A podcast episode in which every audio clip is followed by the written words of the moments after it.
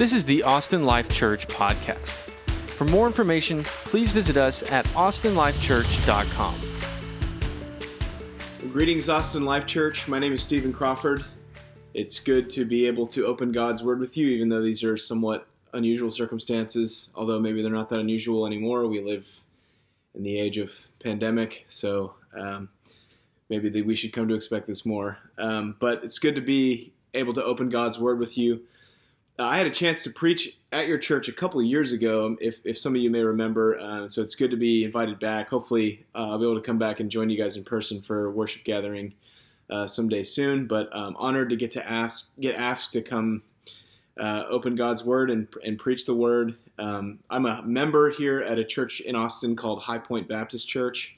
Um, was previously on on uh, staff of a, of a church in town in vocational ministry. Currently in the marketplace, uh, the Lord takes us in different directions at different seasons of life, but still love to get to, to preach and teach God's word at every opportunity I get, uh, and I and I get those opportunities occasionally. So uh, I was really delighted uh, to see Mike reach out to me to to uh, get to preach the word again at Austin Life Church, and so we are in a series through the book of Mark. And so we are going to continue on through the book of Mark together.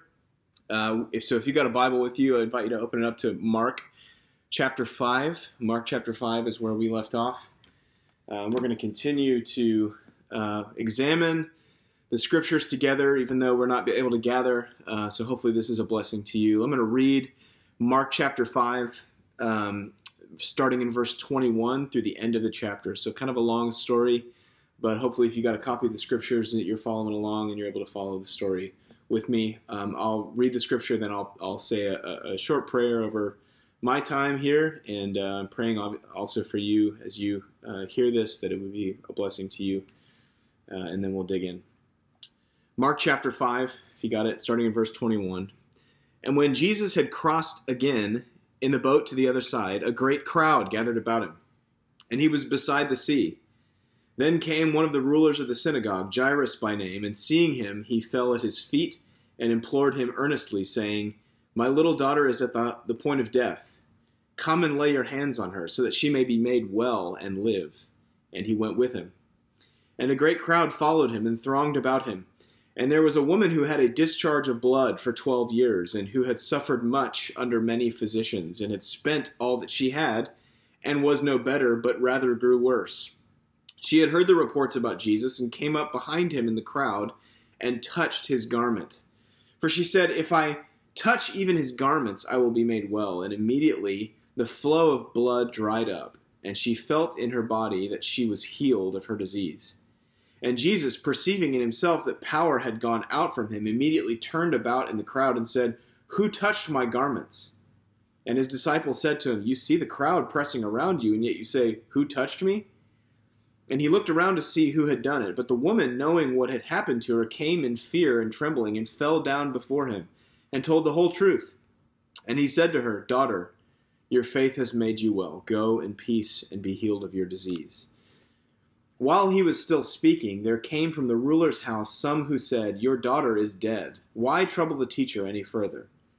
But overhearing what they said, Jesus said to the ruler of the synagogue, Do not fear, only believe.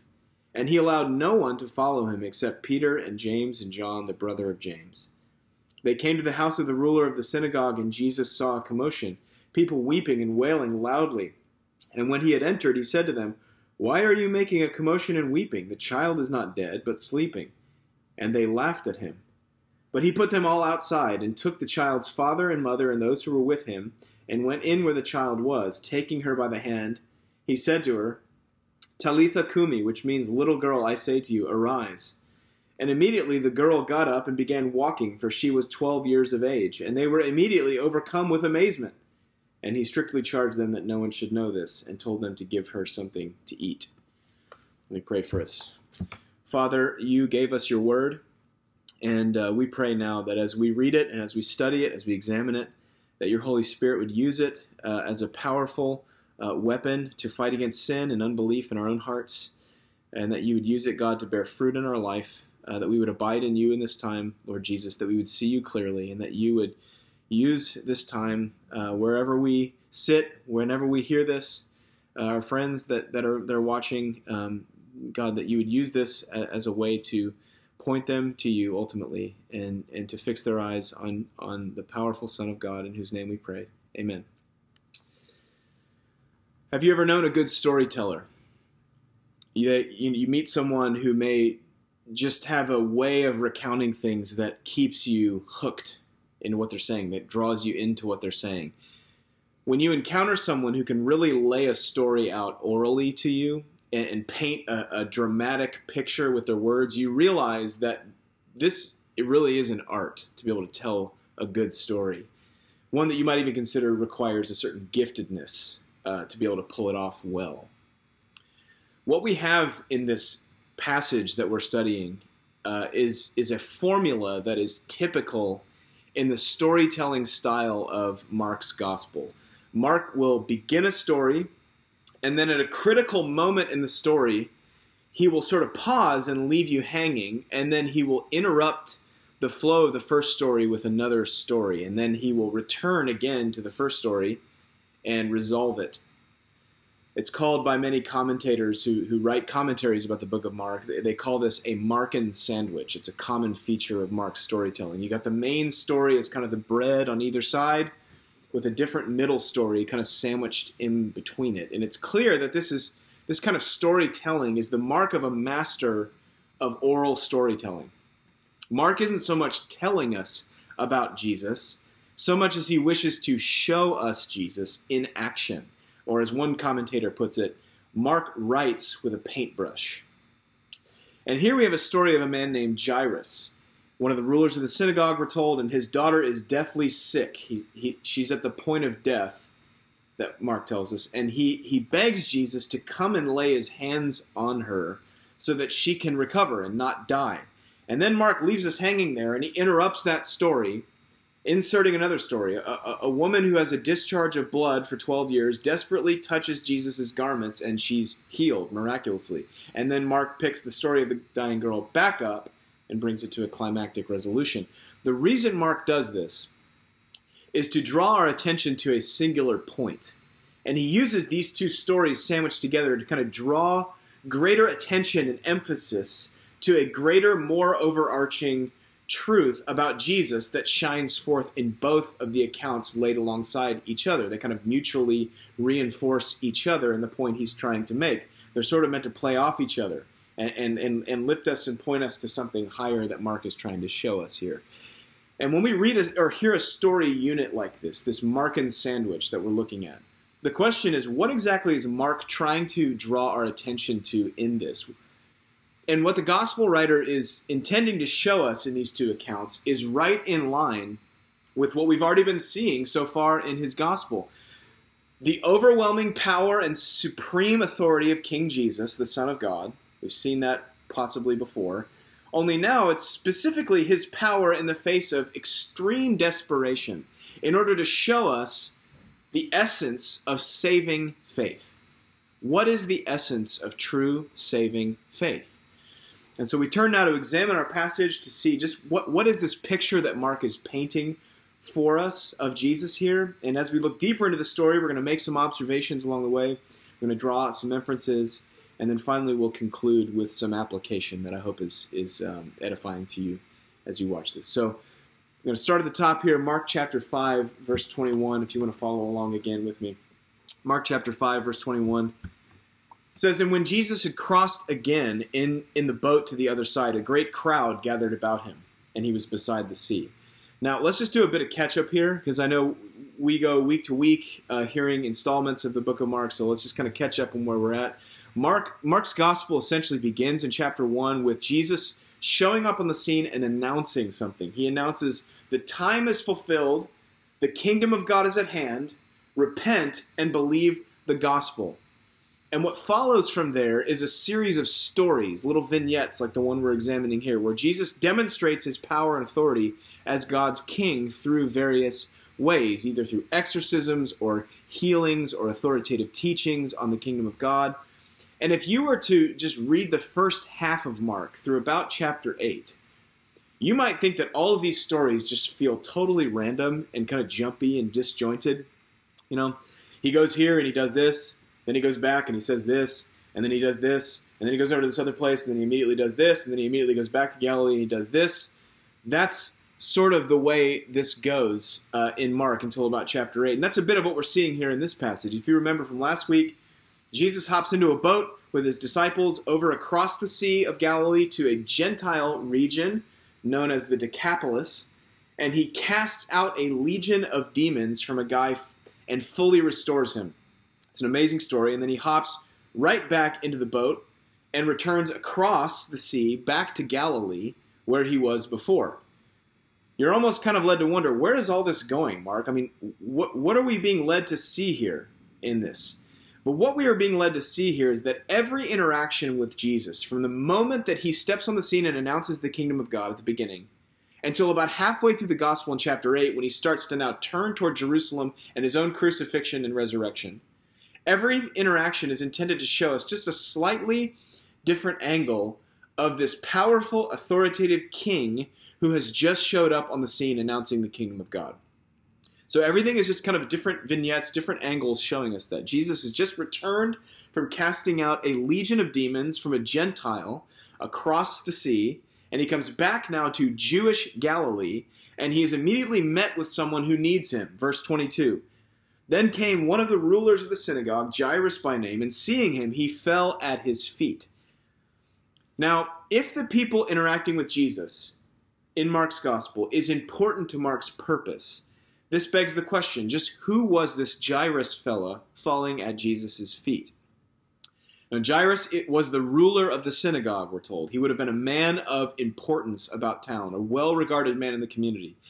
He's the, the one who would have kept the synagogue functioning. He would have handled all the official religious texts. Uh, people didn't have copies of the scriptures just sitting around on their bookshelves at home collecting dust. The, the scriptures were, were carefully kept and maintained in the synagogue, in the local synagogue. And that's that's what that would have been Jairus' job, one of his jobs. He would have been a highly dignified person, likely of some wealth and education and privilege, as we'll see. So this is not a lowly man or an outcast or a poor person. We've seen these before in Mark, right? The outcast leper, the poor paralytic, the Gentile demon possessed guy, an outcast from Israel. Jairus is not like these. But clearly, he is a desperate man in the story. He falls at Jesus' feet, something a man of esteem and dignity in the ancient Near East would have never thought to do to a dirty, dusty, working class carpenter peasant like Jesus was. Verse 22 says, He fell at his feet and implored him earnestly, saying, My little daughter is at the point of death. Come and lay your hands on her so that she might be made well and live. And he went with him. Not only does he literally lower himself down to the ground, a man of high esteem, to Jesus' stinky, dirty feet, but he metaphorically here is lowering himself still further down the social totem pole, if you will, by begging and pleading with Jesus about his dying daughter to come and lay his hands on her in her sickness that she may be healed. Now, it's important to understand here that she wasn't just like really sick. Like a few people on on your staff have COVID. They're sick, but they're like they're not like really really really really sick like at the point of death. They've just got COVID and they can't gather with people. Makes sense, right? That's not what we're talking about here. The phrase used here by Mark, uh, uh that's translated here as at the point of death, meant that she is literally dying at that very moment that Jairus ran to Jesus. So death is inevitable, basically. It's a foregone conclusion at this point. So on top of this man's desperation, there is an extreme urgency here that is that he's communicating to Jesus. Jesus, I'm begging you to come now and heal my daughter before it's too late and she's gone forever and we can't lay hands on her anymore lest we being, you know, good Jews become now ceremonially unclean by touching and interacting with a corpse. Now, I don't want to pull the parent card here. I have two kids, um, a four year old and a two year old, and I got one on the way in, in October. I don't want to just pull the parent card too casually. I know some people don't have kids. Uh, I certainly didn't before I had kids, uh, so I know what that's like. But let me just tell you, as a parent, uh, I connect with this passage in a way that I never did before as a single person uh, like I'm the guy now. You know, when I see a movie or a TV show that has like a dying or suffering son or daughter in it, I'm like making sure I'm like looking around at my wife, making sure no one's seeing me, just like wiping the tears out of my eyes. I can't handle it when I see these scenes, right? The mere thought of one of my children becoming incurably sick to the point that this little girl was, and there being absolutely nothing that I, as the father, the, the strong one, right, can do about this, it's unthinkable to me as a father. It would bring out of me a desperation and a hopelessness that is extreme beyond imagination. This man, Jairus, is in the unthinkable position as a parent. His education is worthless to him. His high esteem and position in the community is worthless. His money and privilege is worthless. He is facing the utter darkness of the grief of losing his young beloved child, and he would have given up any one of those things in order to, to have her well, if he could. And I love how Jesus responds here. Notice he doesn't say a word to Jairus, does he? He just goes with him. Verse 24 should be beautiful to you. And he went with him, it says. That's all it says. I love that. Do you have these desperate moments like Jairus ever in your life? Extreme grief about losing someone, maybe? Extreme anxiety about the future, maybe it just grips you? Extreme desperation at your condition, maybe it's a health condition of some kind, whatever it may be. Jesus goes with you into your darkness, facing it with you when you come to him like this man does. Now, think about this too.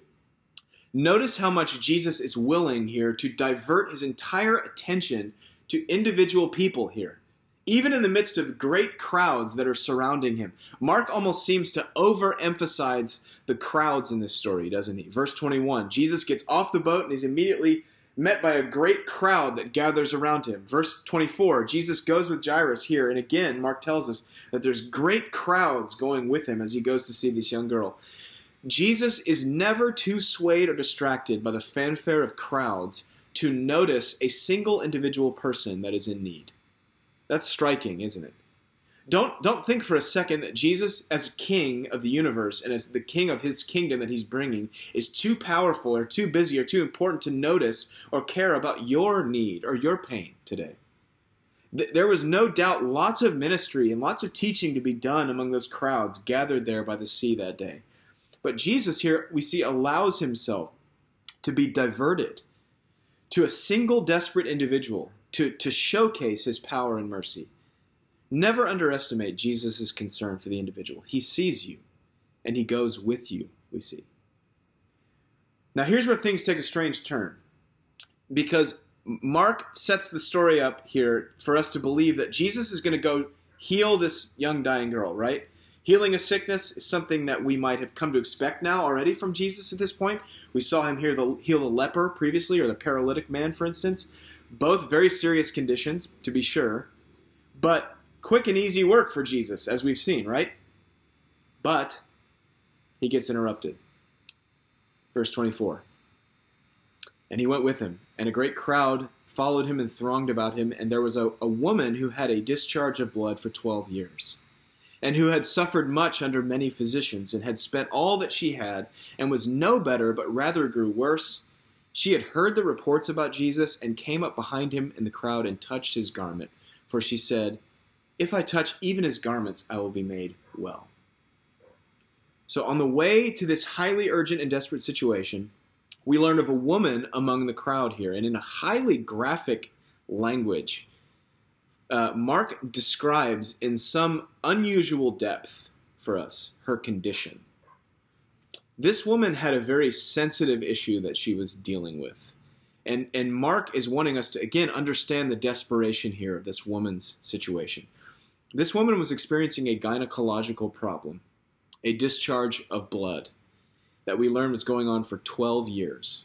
12 years of this.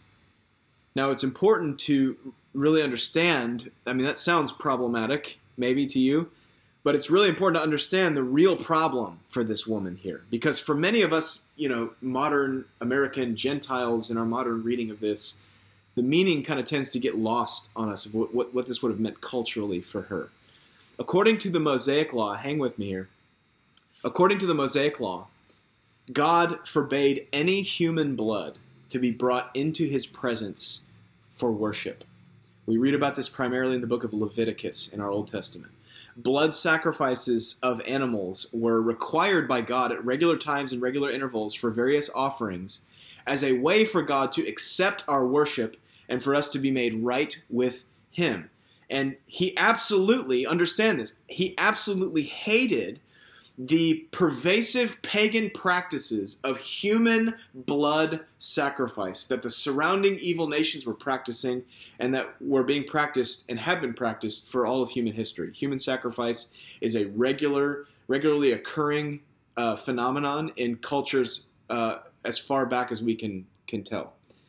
And so, because of this, he made sure to put in his law, his unique, special, holy law, that even women during their menstrual periods would not be allowed to enter into worship with God's people.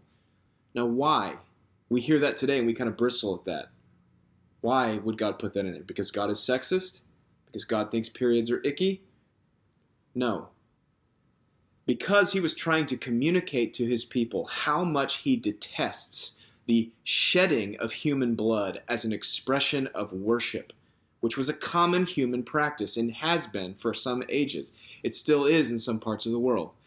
He didn't want there to be any confusion of the blood in his presence, you see.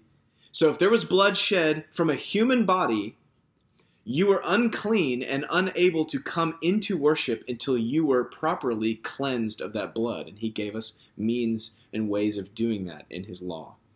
Not only this, but but anyone who touched or came into any physical contact with a bleeding woman was considered by God to be unclean and unable to come into worship. So they had to be cleansed as well. Anyone who came into contact with a bleeding woman. And so there were laws around how women in their menstrual period should conduct themselves during this time and and how they should be cleansed in order to return to social life and most importantly return to the worship of God with his people. So we must understand here what Mark is communicating to us about this woman. Not only was she experiencing the physical ailment of the discharge of blood for 12 years and, and physical discomfort that, that must have brought with it, but also, and perhaps even more significantly for her, she would have been experiencing 12 years of social and spiritual isolation. Imagine that 12 years of the shame and loneliness that would have come from never being able to be near people. 12 years of her never being able to gather for worship with God's people, ne- never being able to make offerings of worship to God, never being able to hear the scripture being read or preached, never being able to hear the voices of singing saints around her reminding her of God's truth. This is a stigma that is hard for us to understand. We talk about social stigmas a lot in our day and age. This is a social stigma that is hard, I think, for many of us to comprehend. Additionally, we read she was poor. Mark tells us that in the social and spiritual isolation, she, in desperation, spent all that she had on doctors and medical treatments. No doubt trying all sorts of dehumanizing and degrading treatments on her in her condition. Remember, this is not modern medicine that we're talking about here. She wasn't going to a sterile, clean doctor's office. She's getting ancient remedies applied to her that were likely sometimes detrimental to her. If you know anything about ancient medical practices, they sometimes could be pretty horrific and dehumanizing. And so all of this was to no avail.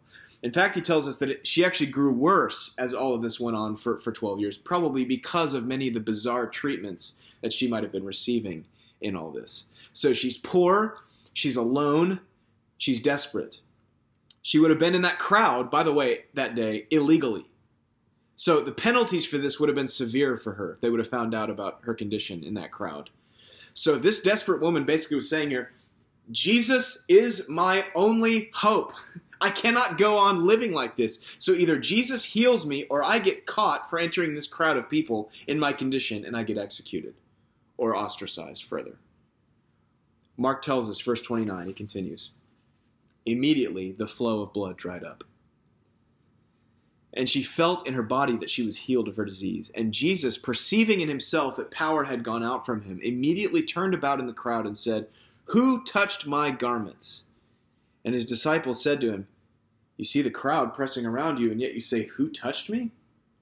And he looked around to see who had done it. So instead of her bleeding making Jesus unclean, his power makes her completely healed of her disease. Jesus, by his power, makes the dirty and the isolated clean and restored here. And in this, Mark gives us a beautiful picture of what the gospel of Jesus Christ is like in what is known as the Great Exchange. At the cross, Jesus gets all of our sin and shame and uncleanness heaped upon him. And in exchange, we, those who come to him in faith, we get all of his life giving power, his healing, his holiness flowing to us. Our sins are forgiven. We are granted his eternal life. We are clean. And this happens, we are told in Scripture, by faith in who Jesus is and what he's done. The transaction happens when we repent of sin and we receive him as king, not by cleaning ourselves up with good works. Just like this woman, trying to do good works to fix yourself, it gets us nowhere. In fact, it will actually make matters grow worse for us because we will become either self righteously dependent on our good works or we will become so despairing in our good works that we will give up. This woman was following all the laws of Moses for years, trying to find relief for her pain. All it could do was manage her situation and instruct her on how to go about her life in her condition. But it couldn't stop the death. It couldn't stop the decay and the shame that was destroying her slowly for 12 years. It takes one who perfectly embodies all of the righteousness of the law, who is incorruptible to the power of sin and death, who can truly take our sin and remove it from us forever. The fact that this woman touches the hem of Jesus' garment, that's actually what's implied here, is that she's touching the hem of Jesus' garment. The fact that Mark tells us that she touches the hem of Jesus' garment is no accident here. Jewish men wore tassels on the hems of their tunics as required by the Mosaic law. You can read about this in the Old Testament book of Numbers, chapter 15, if you're interested. They were commanded in Numbers 15 by God to wear tassels on the fringes of their garments as a reminder to them of all of God's commandments in the law that they were commanded to keep perfectly. and there's a bit of irony here, isn't there? That this unclean woman makes her way pushing through the crowds, breaking God's law in her uncleanness, with a mind to touch Jesus' hem likely these tassels on the fringes of his tunic, which was the exact reminder of the very commandments of God's law that she would, been, she would have been breaking in doing this.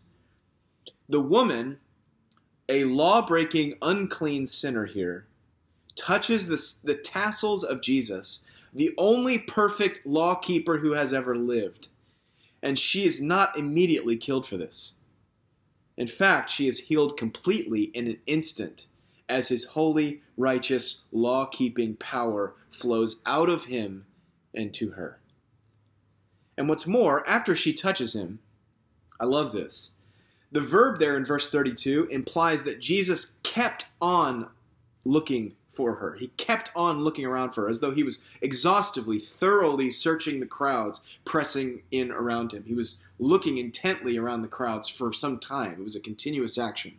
Again, we're struck here by Jesus' dissatisfaction with a crowd of faceless fans, adoring crowds around him. He's after an encounter with a desperate individual so filled with faith and so in need of his power that he will literally stop what he's doing and search intently to find the one. She's already been healed, you'll note, by this time. So why try to find her, Jesus? The good has already been done, Jesus. Move on. He's not satisfied with that. He wants to know her. He wants her to be known by him. He wants to have an encounter with this person whose faith led her to do such a thing so that he can explain to her what just happened to her. Verse 33 But the woman, knowing what had happened to her, came in fear and trembling and fell down before him and told him the whole truth. And he said to her, Daughter, your faith has made you well. Go in peace and be healed of your disease. Instead of receiving harsh condemnation here for her audacity and her violation, she's met with Jesus' tender mercy and compassion. He tells her with his kind words in front of the crowd what she had already felt and experienced. And he uses a word to speak directly to her here, calling her daughter. Now, in all likelihood, we aren't told explicitly in the story, but we can deduce This woman would have likely been older than Jesus. Given her condition and given how long she would have been suffering with it, Jesus is a younger man here. Jesus is a man in his early 30s, and, and he's calling this older woman daughter. Now, why is this significant? Because it shows Jesus' tender love for this woman and her condition. The kind of love that only comes from the Father, the, the God who made her and fashioned her body, and who knew her before the foundation of the world. This woman would have likely not received anything like love from anyone for quite some time. She certainly didn't receive it from the doctors, who were happy to take all her money, though she got worse. And here she's receiving from Jesus this, the strongest and the most intimate love a human can experience. The love received from a father who takes nothing from her except for her shame and her disease, and only gives her and restores to her everything, even in the face of her deepest fears and her deepest shame. She gets exposed here, laid bare before the crowd that was for touching him. And at that very moment, she receives the love from God the Father through Christ his Son extended to her, healing her, saving her, calling her daughter. But the story's not over, right? Mark brings us right back to the original story of Jairus' dying daughter with some untimely and interrupting, gut wrenching news here. Verse 35 While he was still speaking, so as he's speaking to this woman, while he's still speaking, there came from the ruler's house some who said, Your daughter's dead, Jairus. Why trouble the teacher any further? Do you hear the, the hopelessness and the resignation there from these, these deliverer of news? When the unthinkable happens, that's when Jesus speaks his first words here to Jairus. This is the first time Jesus speaks to Jairus, verse 36. But overhearing what they said, Jesus said to the ruler of the synagogue, do not fear, only believe. Jairus, I know what you're tempted to think right now when you hear that news. That's what Jesus is saying. I know where your head's going to go with this news. But you just saw me heal this woman because of her faith. Keep looking at me. Stay with me. Now is the time to keep your eyes fixed on me, Jairus. Now is the time to crank up the journey and don't stop believing. Okay? Remember why you came to me in the first place. You were desperate. You were powerless. You were without hope for your daughter. Now stay with me and let's keep going. I haven't given up, Jairus. I'm still going. I'm still going to your house. So come with me. Verse 37 And he allowed no one to follow him except Peter and James and John, the brother of James. They came to the house of the ruler of the synagogue, and Jesus saw a commotion, people weeping and wailing loudly. Now, in this day, it was common uh, in the death of a of a family member for, for people who had means, people who had some wealth, to go out and hire professional mourners. Okay, this is kind of an unusual thing for us today. We, but we don't mourn very well in our day and age. It's a different topic. But these people, they when they when they wanted to mourn, they knew how to mourn. They'd go out and hire mourners. They were they were typically women. They would usually bring pipes and flutes, and they would play sad songs while these you know paid mourning women would weep and wail loudly over the deceased person so jesus walks into this house and he's immediately met with this professional commotion. So not only had everyone lost all hope of this girl recovering by the hand of jesus but now money was kind of spent on this right? People were invested in the outcome of this little girl's death while, while Jesus, well, sorry, while Jairus seems to have remained faithful here, he's still walking with Jesus. He's still going in. It's easy to see that literally no one else in this, this scene, no one else in this household believes that Jesus can do anything at this point. They've already hired the mourners by the time Jesus arrives. Verse 39. And when they had entered, he said to them, Why are you making a commotion and weeping? The child is not dead, but sleeping. And they laughed at him.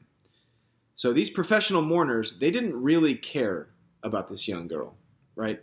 They find Jesus' claim here to be laughable. So not only was no one believing that Jesus could really do anything here anymore, but now they're actively mocking him for, for, for thinking that something can be done.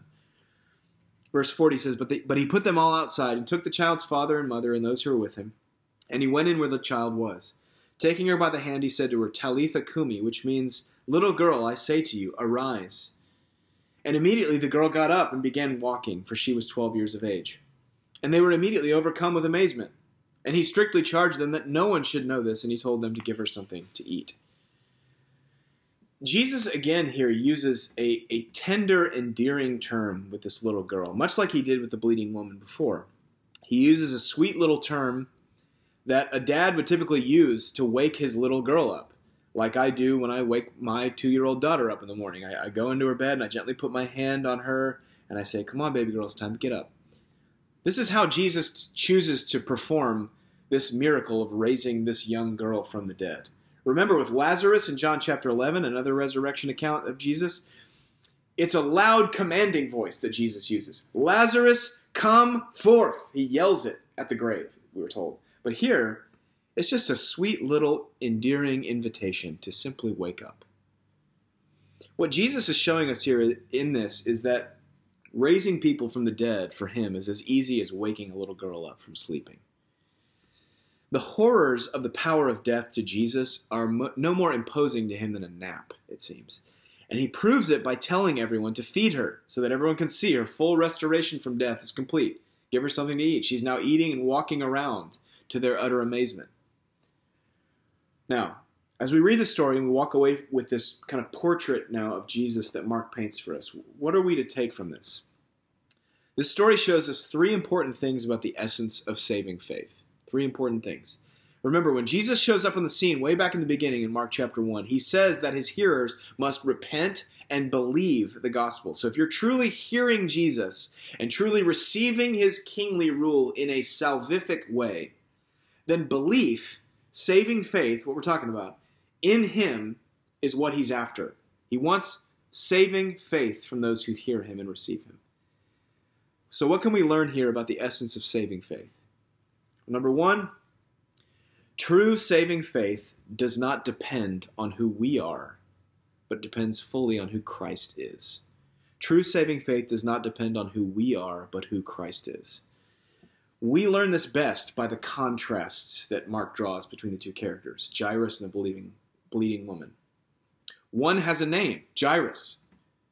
The other remains nameless throughout and is basically known by her condition. We don't even know her name.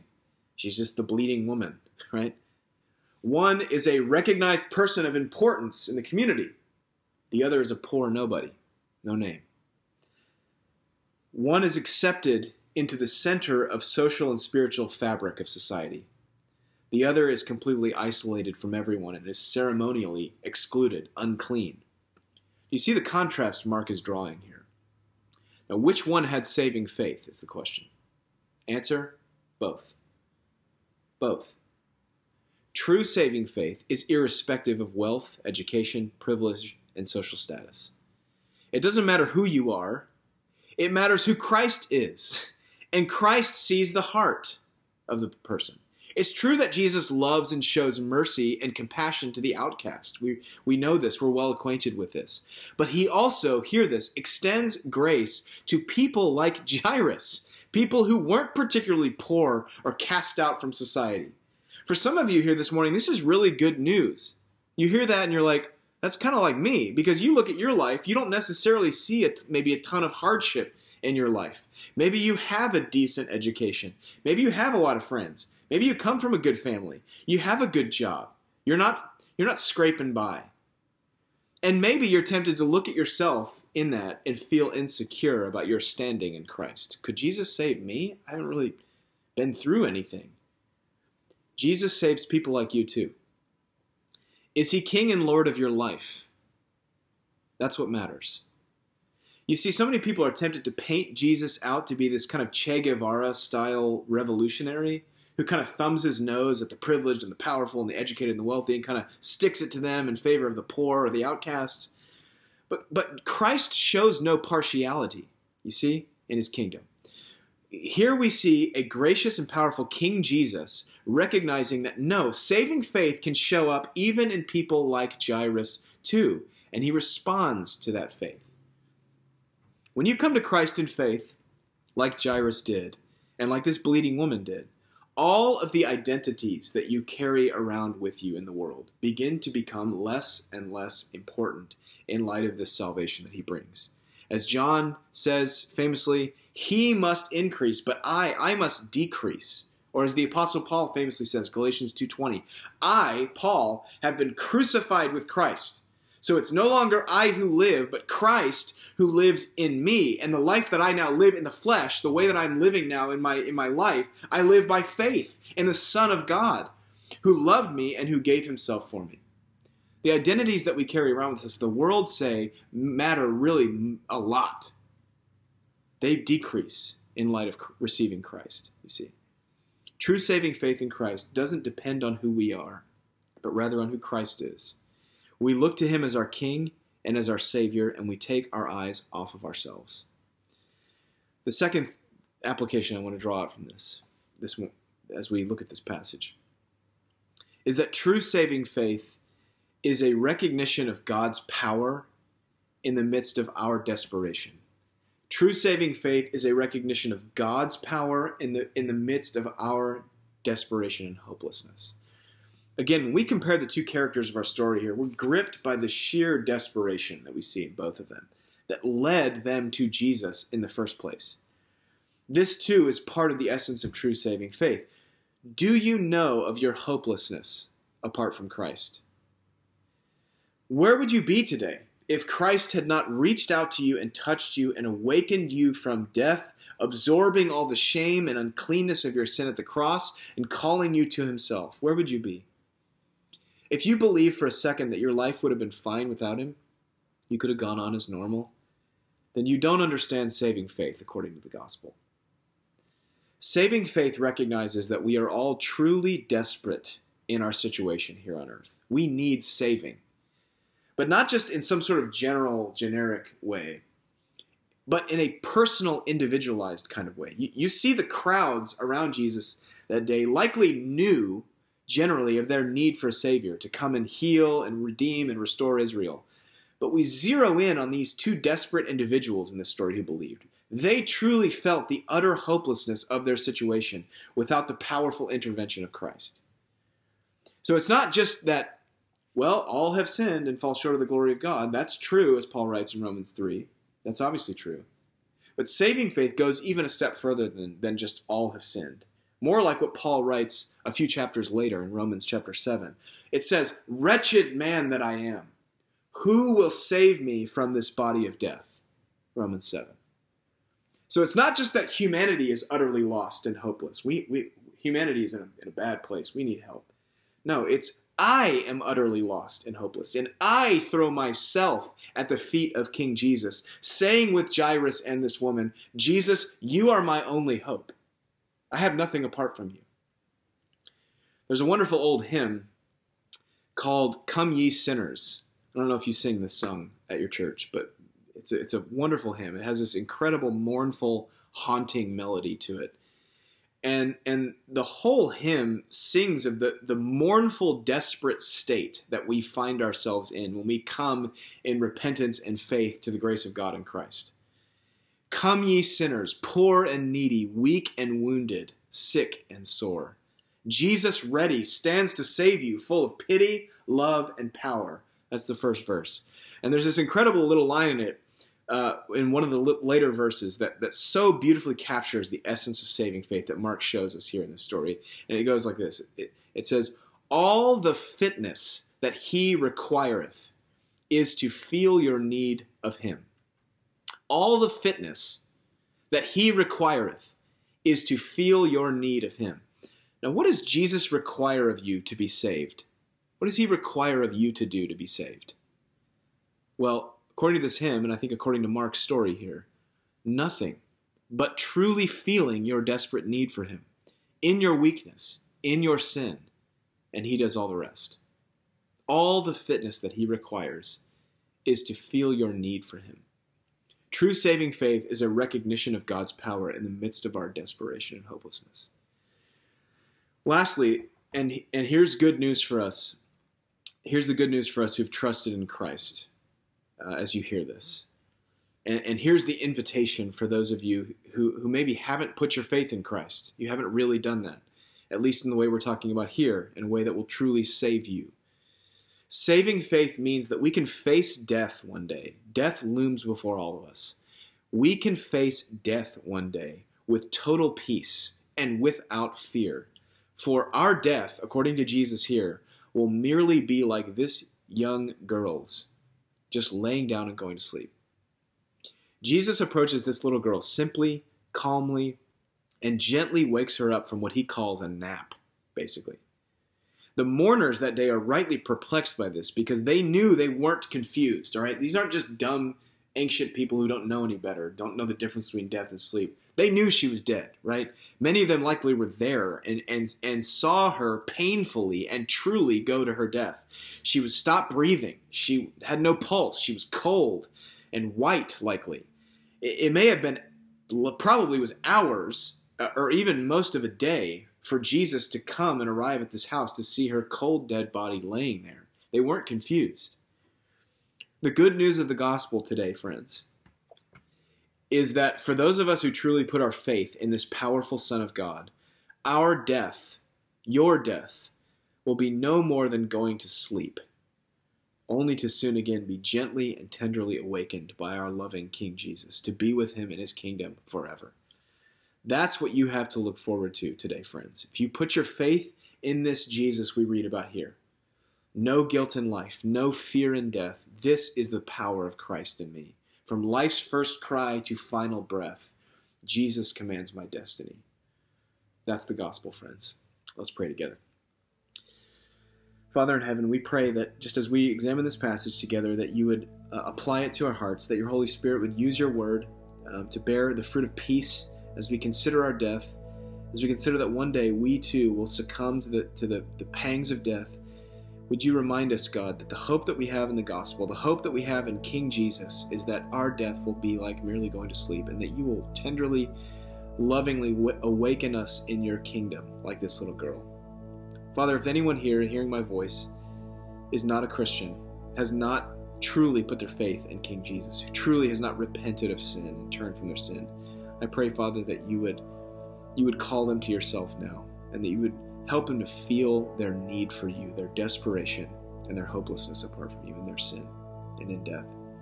We love you, Father, and we praise you for your Son, Jesus, and it's in his name we pray.